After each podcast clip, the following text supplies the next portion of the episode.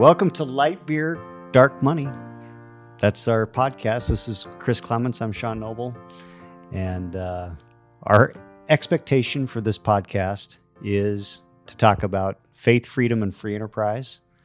Uh, our tag is agree on Something. agree on something, well, whatever that something might be. Um, I don't know, Chris. What what expectations do you have? Well, I'm just really happy to be here with you. We've talked about this for a while and, and both been involved in both the business and political community for a long time. And, and we just want to raise the discussion level. I think we have, uh, you know, body politic right now, both in business and, and, and politics and just in our country where people um, can't just agree to disagree, can't just be respectful. And we, we came to, a um, we came up through a time where that was expected. Yeah, that in, politics and business you you respected the other side. They were not your enemy. They were simply an opponent. And and we want to elevate that discussion. And uh, really pleased to be doing this with you and yeah, this is awesome. I've I've aspired to do something like this for quite a while. So And When why you- the title? Well, the title of Light Beer and Dark Money comes from you know things that we've done in our past. Uh, I used to be uh, the CEO of a very large beer company here in Arizona called Golden Eagle Distributors, and we sold a lot of light beer. Um, And- that is not something I'm engaged in anymore. right, and uh, I have been called the king or the prince of dark money by, and in not in a nice way. So, but I embrace it. I, I I am a believer in the First Amendment and the freedom of speech, and I think that. Uh, you know, the Supreme Court ruled correctly when they ruled it under Citizens United that people could speak anonymously. I mean, that's the Federalist Papers were anonymous. Uh, it's we our founding doc when our founding document was defended by dark money. Um, so I used to chafe at it, but I'm fine with it, and I'm and I still engage in it a little bit. Not like you getting out of the light beer, but well, well, what's really interesting about that sort of thing is that you know instantly wherever I'm at, people still want to talk about the beer industry. They still want to talk about what's going on. They still want to talk about my time in, in the industry and what what it's become. And so you never really escape those things. And what's really the other interesting thing is people have very firm opinions about those two things yes, they do. about light beer and dark money That's right. whether they like it or not. Right. And and so we want to get into those discussions on a broader context in the, in terms of faith, freedom, and free enterprise, and and how important those those themes, those principles are to our country, to our community, and to the, the broader broader globe. Yeah. And today we are joined by Robert Vera, who is the executive director. Is that the right title? Yeah. Of Canyon Ventures. That's the the entrepreneurial center at Grand Canyon University. It's where we are uh, recording this podcast. They've graciously allowed us to to be hosted here, and uh, I think you'd agree, Chris. This was a broad ranging discussion, and Robert is a phenomenal, dynamic guy. He's a great American. It'll be There's if if there's a definition of the great American who is giving back in in dramatic ways uh, to his nation and his community, it's Robert Vera. yeah. So it'll be a great episode. She's alright, could stumble, but she'll be fine. Living a new life, 'cause freedom's a fight. Who she is, Yeah, but- Um, do you want to start the podcast now? we- We're going. Okay. Um, could- I think we're rolling, and we're here with Robert who's executive director of uh, what was the Innovation Center here at Grand Canyon University, and now the and, and now Canyon Ventures. And Robert has led um, vaccination effort here at Canyon Ventures. yeah, it's been a team effort, and um, one of the things before we got the vaccine here, one of the things that um, I was really trying to figure out, and um, I think I may have mentioned to you that we, um, uh, like, I started thinking about COVID. Like, okay, what is the biggest problem we have with COVID? And it wasn't necessarily, and to my mind, it wasn't necessarily the virus. It's like we couldn't protect ourselves from the virus, right? That was the biggest thing because, like, we get people get the flu, but we can protect ourselves from the flu. So I started thinking about, okay, is this really a um, are we really dealing with an epidemiology or um, problem, um, or is it a supply chain problem? And it occurred to me that it was a supply chain problem because we just, here's the weird thing we get this virus from China, right? And now we're waiting for the N95 mask to come off the boat from China, China. so we could pick, you know what I mean? I'm like, wait, this, like this. So um, a couple of months ago, um, maybe like four months ago now, I started like thinking through this and, and trying to figure out, okay, wh- what do we need to do better? Because you can't ask like the governor. He's, you know, like what do as if it is a supply chain issue, what does the government have to do with that? You know what I mean? So we so we signed on here at Canyon Ventures to this um, COVID consortium of businesses. It was about 12 or 14 businesses, and we're, we're um, connected with um, a law firm in town and another consultant in town that we, we put together these group, this group of businesses that are um, testing, treatment, and support businesses. So the idea was okay, um, I think we have a supply chain problem here. And I think the reason why we're not able, the reason why it's spreading the way it is, it may be behavioral, people just not following like the behavioral, but it also may be that from a healthcare sp- perspective, we don't have the right tracking or tracing. We don't have the right um, N95 mask. We can't get access to them. We don't have the right materials in place at the right time to prevent the spread in our community. So we put together this group, and I'll tell you a couple of the weird things that came out of it. And it was so, for me, it was really enlightening. Is that we, we're we're headquartered here, right? This group of companies, all of them are based in Arizona. What we found is we've got a, a company that does masks, and you know why it says N95 on the mask? You know why? Hmm. Because it prevents 95% of the virus from coming in, right? So that's I had no idea what an N95 mask was. I thought it was like a brand, right? The so I was like, okay, if that's true, like, can we do anything better than that?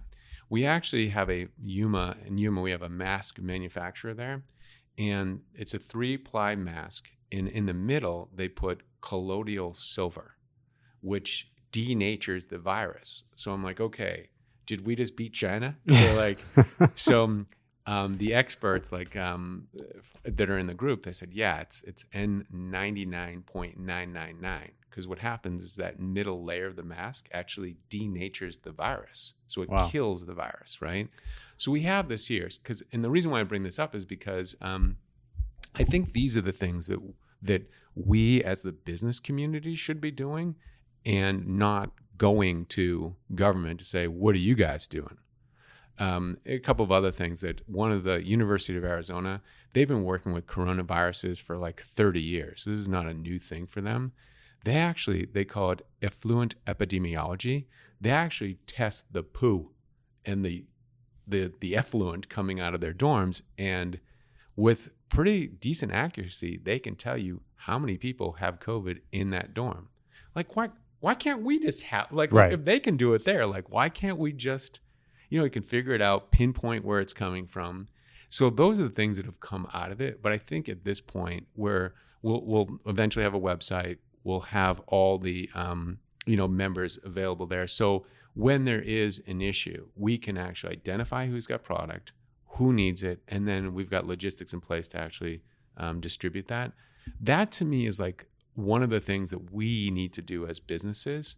And as a consequence, now our organization has currency. So we've gotten calls from Sinema's office, Senator elect Kelly's office wants to call, ask about what we're doing. So that's been important for us to sort of, I don't know if we've taken the lead on it, but I think we've helped to organize like um, the network. And it's more, well, there's there's a couple companies that make hand sanitizers in there, right? You know, they were like, well, you know, this company makes hand sanitizer and we make hand sanitizer. I'm like, same team. You know what I mean? Like, hey, easy guys. Like, we're all going to get along here, right? But the, the point is, is I think that that's the way you, you build a lobby, right? We now have um, an egalitarian group of, of companies based here in the state um, that can provide resources for the citizens and um, the first responders. Now, as a consequence of that, we have um, government elect officials calling us, asking us, what can we do? And I think that's that's important for us to to um, continue to do on on fronts, at least here in Arizona, where it makes like we should have these industries here. How do we bring them together, and how do we give them value? Right. Well, I think that, I mean, you look at where the successes have been in the last year. It's it's when the business community, free markets, get involved. Um, I mean, vaccine comes to market in absolute record time. I mean, obviously, we have still have questions about you know Right. efficacy Yeah. of all that, but uh, you know, I think that you know being able to turn on a dime and start producing ventilators and other Mhm. PPE uh, has been, you know, a testament to uh, the free market and uh, and what business the business community can do when it when it needs to. Yeah.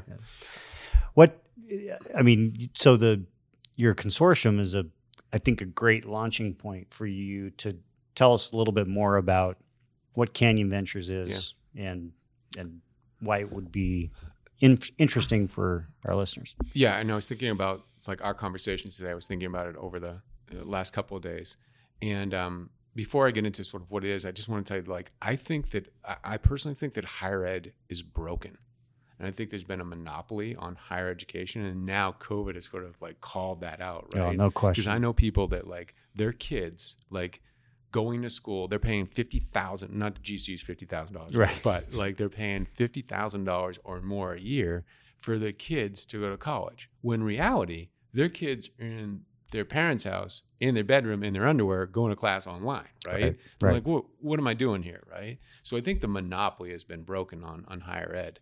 And I think there's some other pieces to that. But what GCU uh, has done here is that we brought together a business, startup businesses here. Many of them are in revenue. So they're generating revenue. They're based here in Arizona with the idea that um, we'll, you come here to, to our 100,000 square foot building. We'll give you free rent, you know, no utilities. We'll basically, your SG&A, we'll take care of it for you. With the proviso is you, you grow your company and you hire our GCU students. So every company here, from Lux Longboards to, and we've got some student startups to, you know, Digitile to all these companies, they have to hire GCU students. And here's where I think GCU has done a good job in understanding what the needs are of, of um, the, the college population. What GCU wants is they want students to come to GCU. You spend like a semester across in campus in the classroom, right? Then you come over here.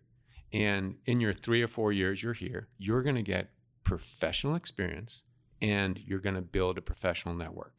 So, you know, you get paid, I don't know, anywhere from 12, 15 an hour to, um, I think some kids make like 30 bucks an hour Wow. um, here, gaining professional experience. So when you leave here, you go out with a competitive advantage, an unfair advantage in the marketplace. You either leave here with a with a job with a company that's here, or you leave here with you know professional experience and a network that you can leverage to get a job.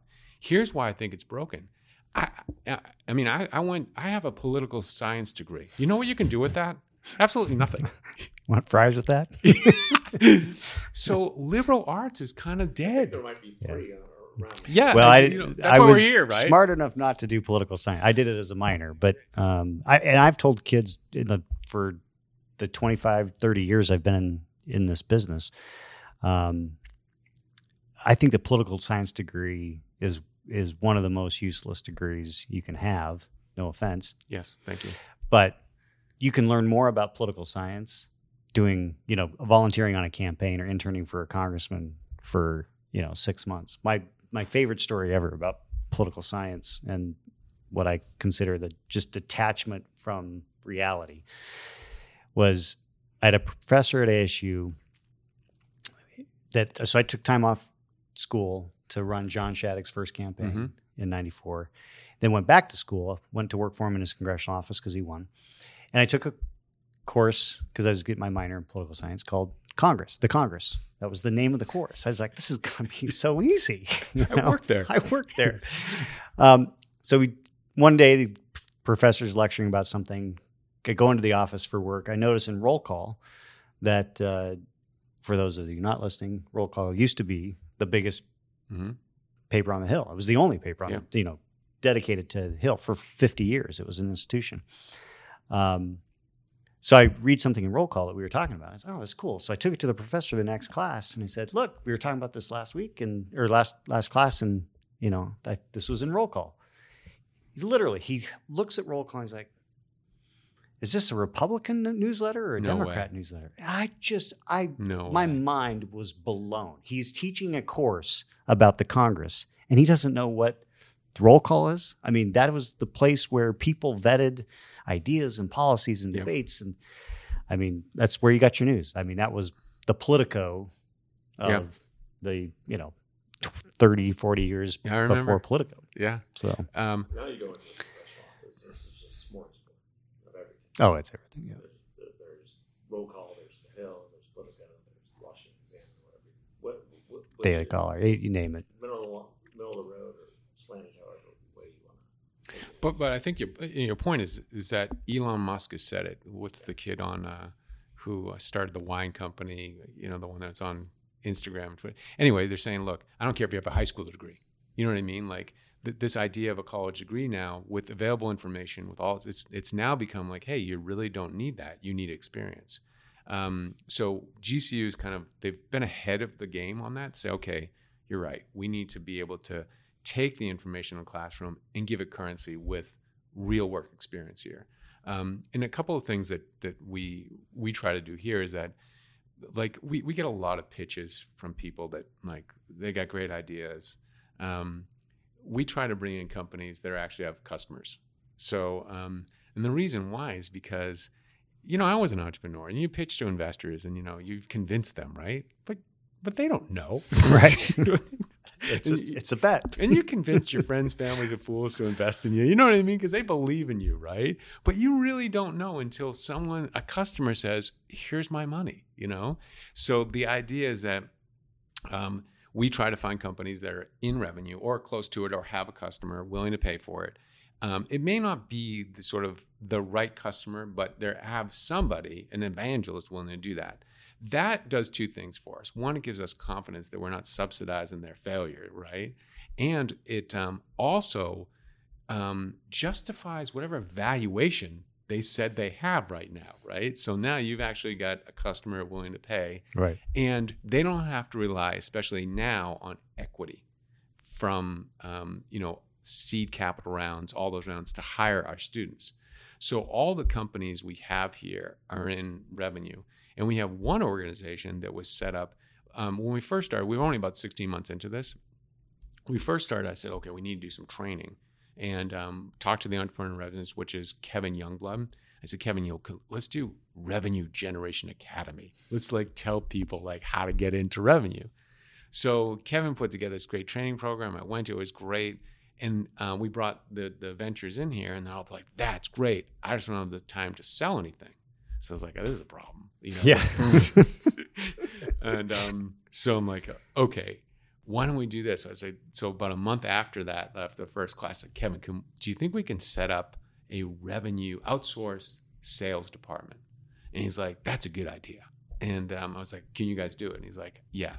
So he hires some pros. They bring in um, an outsourced sales department. and um, so this is in the middle of COVID. Like, and and what I'm asking him to do, I'm like, hey, we don't really have any products to sell. we don't have any customers, like, but can you set up an organization to actually sell stuff, you know? And by the way, not all my theories work out, right? Well, you know. and um, she's like, yeah. So Kevin, like, amazingly, he agrees. Like, that's a good idea. I'm like, "Uh, anyway, he does, and he brings in this, and he hires students and some pros, and they start this um, outside sales organization, and it um, they call it the Revenue Accelerator, right? So now they have 62 clients um, from across the globe, billion dollar companies, and they'll do four million dollars this year. No Um, kidding. and that's that's. But so it's July.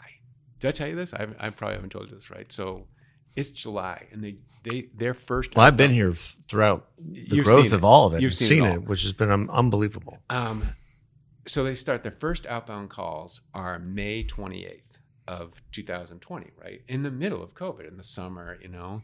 So it's so um, July 15th. One of the kids, Micah Vu, who's great kid, just graduated from GCU. His mom's the was a flight doc on Air Force One. Great kid. um, great family. He comes and he lives in his RV, and it's July fifteenth. It's like a buck thirty here. it's like 130 degrees. He lives in his RV, and he's like, "Hey, can I park my RV out in front of Canyon Ventures, like in the parking lot?" I'm like, "Yeah, yeah, sure." Like, this is so weird. Like, what am I doing here? And um, so he's like, "Oh," and then and this is on a Wednesday. And he's like, "Oh, and can you open up the? Can you open up at four in the morning on Friday?" I'm like, "Sure. You know, I'll just meet you here at four. Let's do it." So it never occurs to me at that time to like ask him why he needs us, why he needs the park here. and all. So later in the day, I go back and I said, "You know, hey Micah, what? Why do you need to park here? And what?" So like, "Oh, we have an opportunity from a large um, transportation company.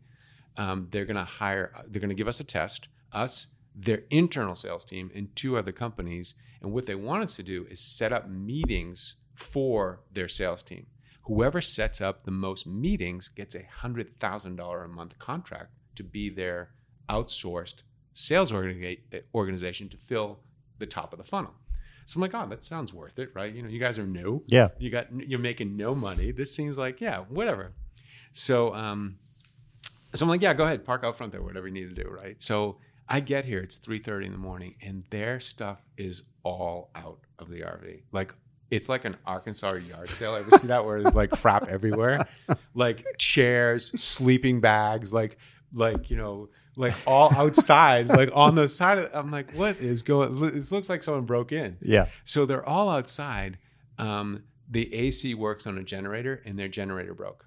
Oh. So Gosh. they, in- you know, outside it's probably 120, inside it's probably 150. You know what I mean? So they sleep outside of it. No. So I'm like, this is a disaster. Like, this is what did I sign on to here? Right? We got this is. Um, so I'm like, you know what? Come on and let's go in here and just start the game. Let's just get this thing going. So they come in, coffee up, you know, and I just go to work, right? I'm like, "Ah, I can catch up on emails. Like, I'll just figure it all out. So about noon, I, I hear them talking, I, but I can't really hear anything. So about noon, I come out, and it's three o'clock now, East Coast time, and um, so they're getting to the end of this thing, and they've been going at it since four. I mean, so I come out, and I'm like, "Hey, how's it going?" He's like, "Oh, the the um, it's going great," and um, I'm like, "Well, well, how the other team's going?" He's like, "They they've got." They set up seven meetings already, and we're still going strong. I'm like, well, how many have you guys done?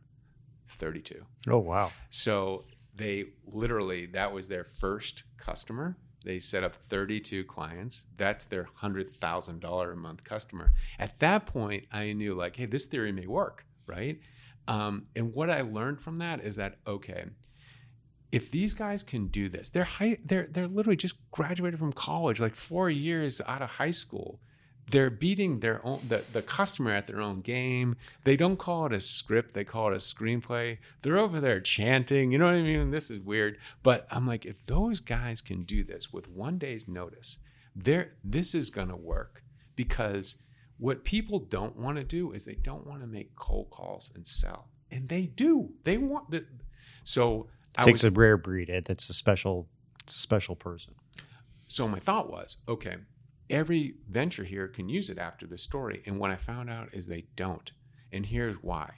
And this is one of the theories that didn't work out. Um, is that the reason why they have like billion dollar companies in the cybersecurity area and other places and tech companies is because they know uniquely their product market fit.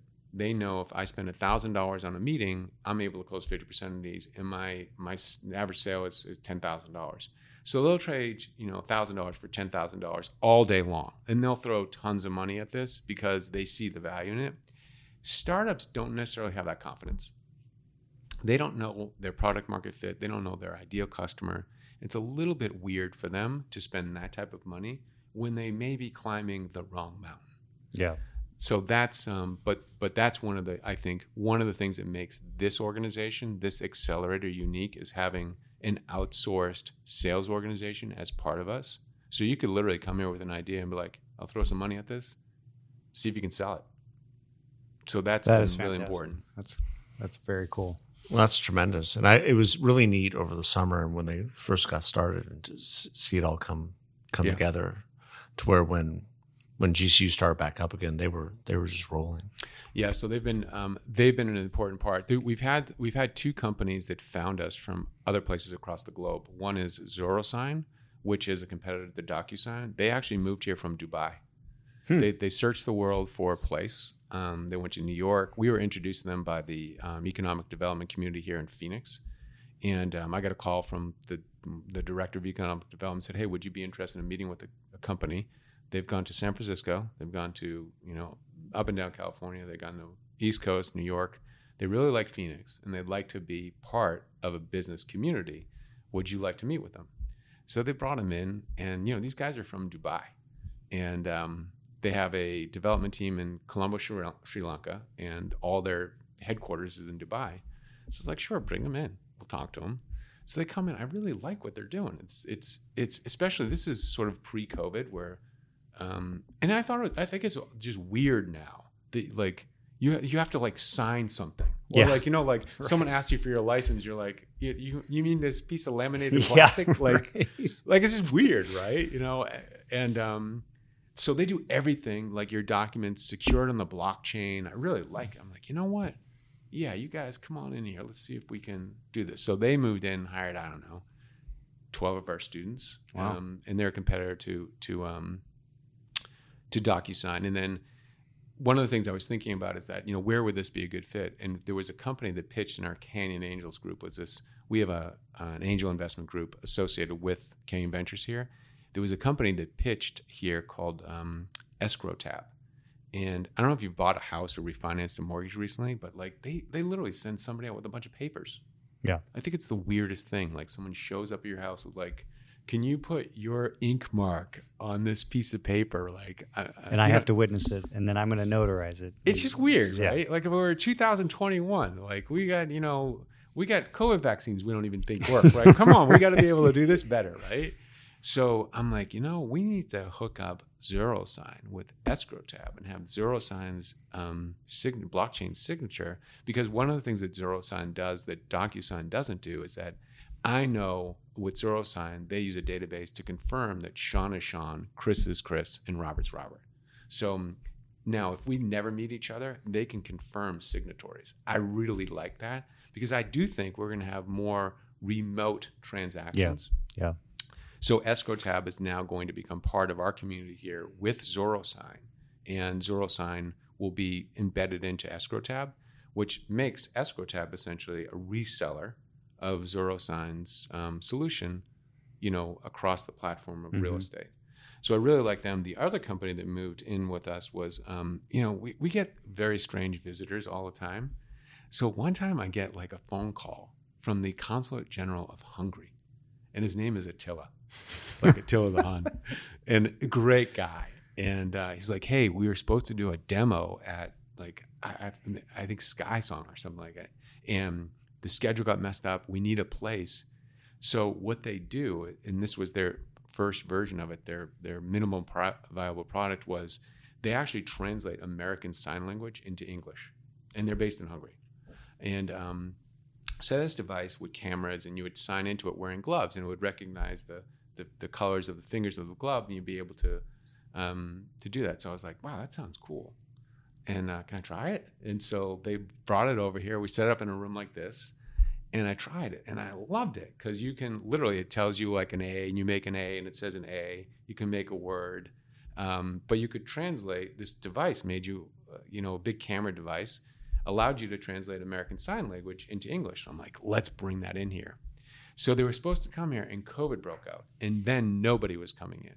So they ended up working remote with us, hiring students to actually set up the, um, their device in a, a company here that's using it in Arizona. Went really well. They've moved their device onto a handheld platform like a pad or a phone. You can literally sign into your phone, and it'll translate it into No English. kidding. Wow. So they've moved here from Budapest, um, and now they're they're talking they're they're talking with some other language um, translation and teaching programs that are online now. So they're ch- talking with them about potentially partnering with them or even exiting with them. So those are the two that have found us in the last 16 months. We've like someone found us from Dubai and someone found us from from Hungary. That's, That's fascinating. amazing. Yeah, it's been cool to see that, you know. but to be here at GCU for me, I really like it. I really it's weird here. Like I deal with kids, you know what I mean, most of the time, and so it's a lot of mentoring, um, and then companies it's a lot of mentoring, and um, you know it's just a lot of a lot of times you got to pick people up, dust them off, and put them back in the fight. You know what I mean? Right. Like that type of stuff. That's probably like sixty percent of my day. Like, hey, don't worry about it. You know. But you know, it's been uh, for the last sixteen months. It's been fun. That's great. What What do you think is next for Canyon Ventures? Like, every, it seems like every university is jumping on the innovation bandwagon. ASU, you know, as a as a large center now, the U of A is building one. Yeah. Um, they've had their tech center for a while, but now they're building something just south of the campus. So, what do you think is next year? Yeah, I think that you know, you know, I think the universities have figured out we need to do something. We need to engage. I think what's next here is that um, part of me thinks that like we need to do a better job of engaging economic community in this part of Arizona. It's part of Phoenix, this West Valley. So I think what's next is this. I think we we um, we bring in more companies that we think we can grow and and um, have them part of this ecosystem. I think we need to do um, better training. We now have some evidence to say what makes great entrepreneurs and what doesn't make great entrepreneurs. So I think we need to construct that type of training um, and make it relevant, you know, for now. Um, so I think that's that's part one. Here's here's the big piece. I think I think that the idea is okay. Do you think we can graduate companies out of here, plant them around, you know, GCU, like circa GCU, within a mile, right? And now you have this university, which all universities should be the hub, the center of economic growth, right?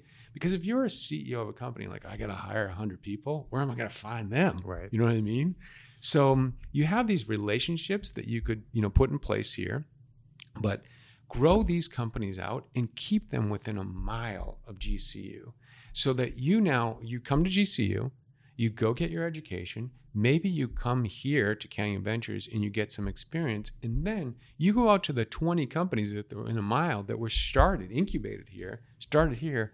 I think that's the next move for us to find viable real estate around the university where you can actually plant these companies um, so that GCU has partners that they've helped to, you know, essentially subsidize their success, right? Um, partners where their students, so if you come to GCU, you basically know I have opportunity at one of these companies. Now, why that's important is because I was thinking about this. What if we don't do this? And I think the risk is is that eh, you know, this is our risk for ASU, GCU, NAU, any nonprofit organization who's an education organization.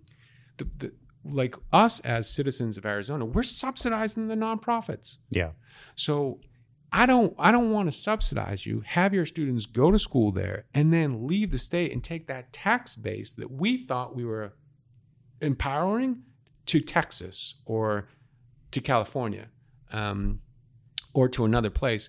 We want to keep them here. So I think the idea is the next step, and I'm glad you asked that. The next step for us is I think that if if we can create this this um, circle around GCU of of now, by the way, GCU's in Maryvale. It's been a it's been one of those communities that hasn't you know it's not it's it's there it's not quite gentrified but there are some great parts it's there's some parts that need to be lifted up and i think having companies here would do that Yeah. It's as years ago when I was looking for a house in Northern Virginia, which I ended up not buying because it was very expensive. Even then, this was 20 some years ago. Uh, the, the realtor, old, you know, crotchety guy, uh, he was like, ah, this is a transitional neighborhood. you know, so that's kind of what this is. right? Yeah. And, but you're doing stuff to actually help it. yeah you i think improve. that I think that if we could do that here, um, make it less of a transitional neighborhood, you know, make it. Um, I, I think we're well on our way to doing that. It's not that. It's just that one of the missing pieces to this is that there's just really not any businesses here. So people li- literally commute to somewhere else to go to work. If we can just put those businesses here, um, have people buying homes here. I'm not sure what the real estate product looks like, um, but that's really the next step to to to provide. I think um, m- more training for entrepreneurs that's relevant for them. That'd be the first piece.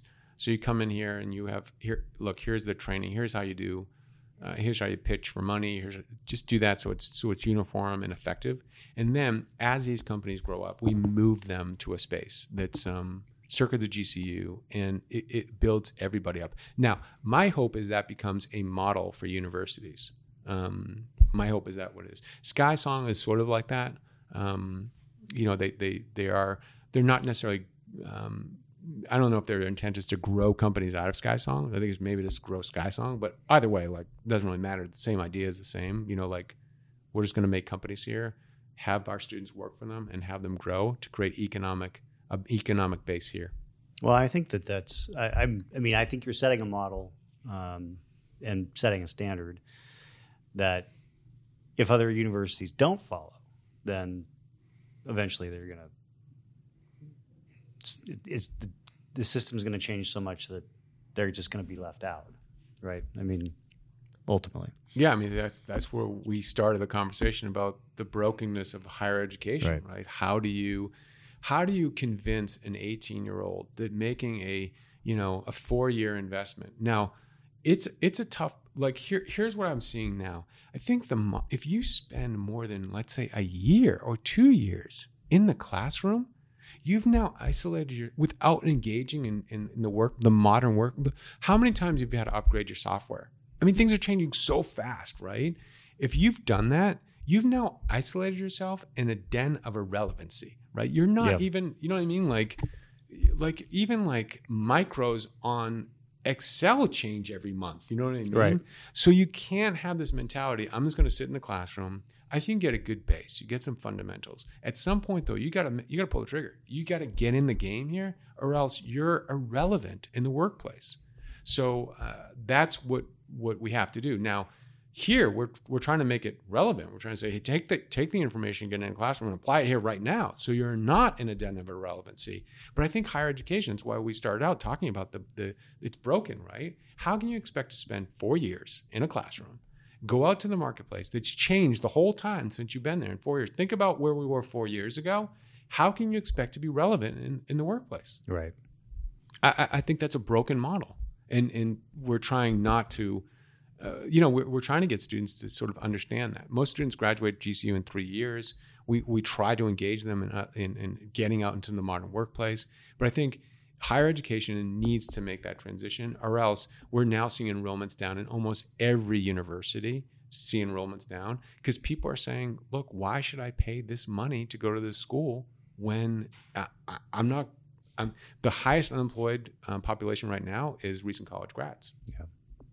So why should I do it? Like you want me to graduate, you know, already in the hole to get a job that I'm never going to be able to, you know, pay this off? It's why we have 1.6 trillion dollars in student loan debt. That's another podcast, by the way. That's a completely yeah, other I was podcast. say, you got to come. We'll have to have you back for that. But it seems to me also that GCU has tried to be this this beacon in the community that it, that it serves, both from a from obviously an economic development perspective, but also from a faith perspective. Yeah. And I think you see that here because GCU tries to hire you know people in the community, and many of those people who, who get hired, their their their, children, Yep. are able to come here and, and get scholarships. Yeah. Um, and, and and so flipping this idea of of a university not just being a strictly a learning institution, but but an economic development driver, Yeah. is something new for higher education. That, that's Because if you look at other universities, I think ASU has has understood that. I think you, the University of Arizona, has just come around to that because one of the biggest issues with with University of Arizona has been, you know, students come to Tucson and then they leave because the opportunities from an economic development perspective just aren't consummate to the education. Yeah, I, I think it's irresponsible for universities to just educate people and have the brain drain happen. I think it's irresponsible.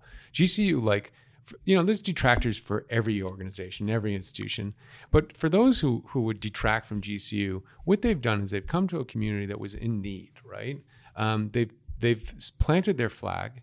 They've, they've bought real estate. They employ, the, you know, our community here. We employ, I think, th- a couple thousand people that work in our community whose kids go to GCU for free. Um, we do community events here. We've built homes with Habitat for Humanity. I mean, we're we are a Christian school. I think we're the largest now uh, Christian school in the country. I think Liberty and us are the largest Christian school. I mean, one of the things I think that that that is interesting about GCU is that you know, like ZorroSign, they're Muslims. Like you know, they came like you know, we all pray together. It's like no big deal for us. We want the same for them as you know. I mean, we want for us. So it's not like we you know just because you're not Christian doesn't mean you can't be here. One of the things that GCU is in like how we show our you know uh, Christian faith is that we have chapel on Monday. We close down. You know, if you've never been to a basketball game, that's where we have chapel. We we close down on Mondays, chapel, and like everything shuts down. Like the whole you know professors, staff, maintenance people, we all go to chapel together, right? You know, it's like not that's our Sunday. So that's been embedded in the community. Um, and I think that univer- universities, all educational institutions, need to see themselves now as economic drivers, not just places where students come, um, you know, pay tuition, go economic drivers for your community. And um, and I think there'll be a lot more. There should be a lot more competition for great students at universities because you want to have a resource for companies to come to to be able to hire those students so they'll stay there and grow your eco- economy. The the places that I've done that and done that well. I'm from Massachusetts.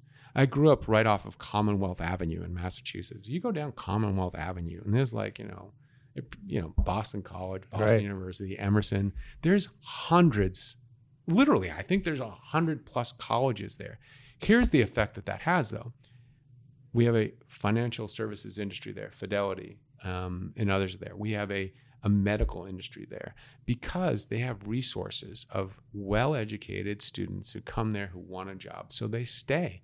So that's the effect. Now, when you look at Arizona, we've we've really fell, fallen behind in sort of economic growth because we don't have that nexus to a booming economy, which is um, you know a well-educated college population.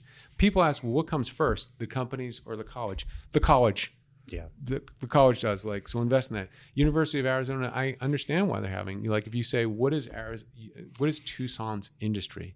It's got a medical industry there. Why? Because they have a medical school there. And they got a university. Unfortunately university and a medical school is not like that's not an economy. You Right. know what i mean? You need to be you know there's got to be something else there. So when you when we look at phoenix we see the partnerships we have here with asu u of a who's come up here and now their medical school is on our downtown campus in, in phoenix. You start to see now we have the makings of of an economy and i think covid has helped us. We have people that want to move here. And certainly governor newsom has helped us. Yes. he's one of the best realtors realtor of the year here for um, so we're starting to see that. And i think you know to to to this what's different between this housing boom in arizona and i think the previous one that was you know probably inflated with with um in, with um, investors is that now we have people moving to arizona and they're taking their jobs with them so we're not seeing the disparity between Yeah. home prices and incomes we're actually seeing that gap lessen so I think we're seeing a real economic boom here in the housing market and others where people say, you know what, I want to be in Arizona. Now, um, there is some issues with with tax issues like you know referendums. We we need to do a better job, I I think, of understanding what these referendums do to economic growth and what more taxes do for economic growth. So I think we need to understand that and do a better job of sort of of making sure we're communicating the value of of having low taxes here but by and large, I think that ASU, U of A, GCU, um, I think together, um, especially GCU in, in this community, we're lifting up this community. Um, we're, we're hiring people, creating jobs. Now, our, our Canyon Ventures here, hopefully, we'll be able to push companies out into the Maryvale community. Great companies that, you know, you think about it, if you're a company out there, and I think the product, what I mean, the product, the real estate product, I think eventually we're going to see this. We're going to see there'll be condos and like think we have a Kierland is, is a place where you have sort of retail and condos, uh, retail and office space underneath and living space above. I think we're going to see more and more of that. And I think that's the product that we'll see come to to this area of town. That type of product where you're living and working. Because if you think about it, we just can't have um, offices here because at five o'clock you take your money and you leave our community. So we've got to have both. No, that's absolutely right, and that's and that has to be the model going forward in terms for for the economic development piece to to work I. I think so. I think we have to have we ha- we like COVID, like I was thinking about this the other day. You know, what has COVID really changed? I think it's changed education. For sure. I, I think K through eight, college. I, I think it's changed commercial real estate. I don't. I don't Without a know. question. Like we have a building not too far, like right over. You can see it, building seventy one. It was five thousand people in there. There's nobody there now. They're all working from home. So it's changed that. Um, so at some point, you have to ask yourself, okay, um, what has changed? What's going to stick, and what do I do?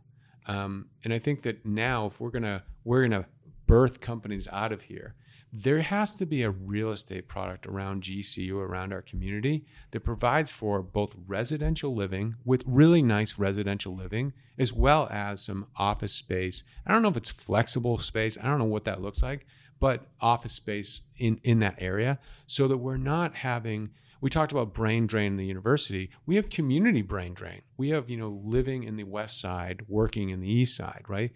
You don't want to do that because what happens is you see people going to dinners on the on one side of town, and we we've left these this side of town, you know, vacant of Mhm. that that spending, right? So we'll need to figure out even like you know Paradise Valley sort of had this problem. So Paradise Valley is this enclave, you know, in in, in you know Phoenix, right, where you know it's like this like they got like there's like four police for every resident, Right. You know what I mean? Like, but here's one of the challenges they have is like, okay, so how are we going to support all the cops in the fire? Like, you're just going to go up on our real estate taxes every year? So they needed to figure out an economic base that that would allow for lower taxes for their community to provide the services that they need to provide, like t- trash pickup, police. And how they've done it is with room tax and hotels. So if you look at the premier hotels in Arizona, from on Lincoln Drive, you go from Lincoln from Tatum on in, in, in Lincoln to Scottsdale in Lincoln, some of the nicest hotels in the world, frankly, Yep. are right there, and they're getting room tax from them now because of COVID. You're not, but you've got, you know, what's Montelucia? Is that what it is on Yeah, one it's corner? the Omni. JD Marriott, like uh, And now the new Ritz Carlton. The. Ritz Carlton at the other end. So other that's that's even company, even um, communities that have um, that don't have offices there. They've had to figure out a way to embed some type of commercial, you know, um, tax base to support the services that they want to support, um, and that's really important. I mean, all these things are are so important, and, and um, you know, we Yeah, get the term defund the police in Paradise Valley is is like is a slang. Yeah, and it's weird, right? Why would you want to do that? But this gets back to sort of why I wanted to do, like why I wanted to be here. There's one of the foundation books I call it that I read. I'm not sure you guys uh, are familiar with, and Chris and I talked about this yesterday. Hernando de Soto. He he wrote the Mystery of Capital, um, and which is really he talks about the the, the rights and pr- the rights and protection of private property. I hear kids these days, a lot of people talking about socialism and all this other stuff. What, what fascinates me, and I've si- since become friends with Hernando Soto, what fats, fascinates me about his story is that he, he's like five 5'8. He's a Peruvian economist, right? And he's 70 something years old. He's now running for, for president of Peru. It's amazing. And the Shining Path terrorist group wanted to kill him. In hmm. fact, they blew up his office and killed his secretary, right? And I thought to myself, like, why why is it that you wanted to like why was this guy such a threat? And it occurred to me that the rights and protection of private property are diametrically opposed to socialism and communism. They don't want you, Sean, to own a house or Chris, they Right. don't want you to have that because now what happens is you've now taken their power away. Because if they can control what you have or what you need, then they have all that. That's why, like this whole Well, idea. not well, not only that. I mean, you're right about about about property and capitalism, but also the free exercise. You know, the free exercise of your faith. yeah. They don't want any organized religion. So They don't want any anyone actually exercising their faith. I I mean, so and you see it in in all those countries. and this is what so hold on a second so i'm I, this this really like when it one night like recently i woke up Part of our part of our tagline here at at Light Beer and Dark Money is faith, freedom, free enterprise. that's it So And- we want and- to talk about these things. and here's the thing like i was thinking about this when when i heard like uh, i heard like oh trump got kicked off of twitter and all these other things and it like occurred to me like i woke up i was like wait that's it like if i give it to you for free right if i've got you hooked on it and i give it to you for free you have absolutely no control Yep. So that's what communism is. I'm giving it to you. Now, if I pay for it, right, it's a different story, right? If there's a model where I'm paying for it, but if I get you hooked on it for free, now I get the problem. Social media is a whole different podcast by all by itself. Yeah. But you see, like, but it's a, but the parallels are exactly right. But that scared me because I'm like, wow, like we're giving this to you for free. We control you. When we give it to you for free, we control you. Versus, I'm willing to pay for that as a consumer. Um, here's what I want. I don't have any control. I don't have any control if you're giving it to me for free. I can't tell you what to do, right? And that's the problem that we have now. And that's this idea of communism. Hey, if I give it to you free, I can take it away from you and I can tell you what to do. Well, Yep. you're actually um, kind of describing the difference between like a Facebook as an information source and a LinkedIn as an Yeah. information source. I, I happen to not I have a Facebook account, but I I don't use it. I don't even look at it with or or even Twitter for that that matter. I suppose as we move forward with you know with this venture, we'll have to have a Twitter account or Mhm. whatever. But LinkedIn, you know, if you really want to get the premier information, you have to pay for it Yeah. and and and you're assured that the people who you're interacting with on that platform are real Yeah. yeah. because Yeah, if they are not real they get they get booted Yeah. It's, so, They'll Lois, be- it- they're Yeah. not trolling and if you get trolled you know you, there there's consequences for that it, it, so I'm in my mid 50s. I've been, you know, I've seen all this stuff in it, and literally, it struck me like like a thunderbolt. Like I have no control when you give it to me for free. Can you imagine people? I mean, I think I'm experienced, right? Yeah. And and like I, I it just occurred to me how little control I have when you give it to me for free. You'll tell me, look, the president of the United States, we're taking this from you. You don't have any control. There's nothing you can do. So as people sort of think through these things, and maybe I think th- too much about it, right? Maybe I am. I I say that I'm not a conspiracy theorist, but I have all these conspiracies in my head. But um, but when I think about these things, um, I have almost zero control when someone says, um, "Here, take this, have it for free." Right there now. Look, uh, we talked about like before, like you know, you this become subservient to that free thing yeah, that's it. Yeah. And there's Whomever gives nothing it to you. I have no say. They will take my data. They will say, you know, and there's nothing I can do about it. I, I can't even go to a government official and, and complain because they're like, well, what are you complaining about? You're getting it for free.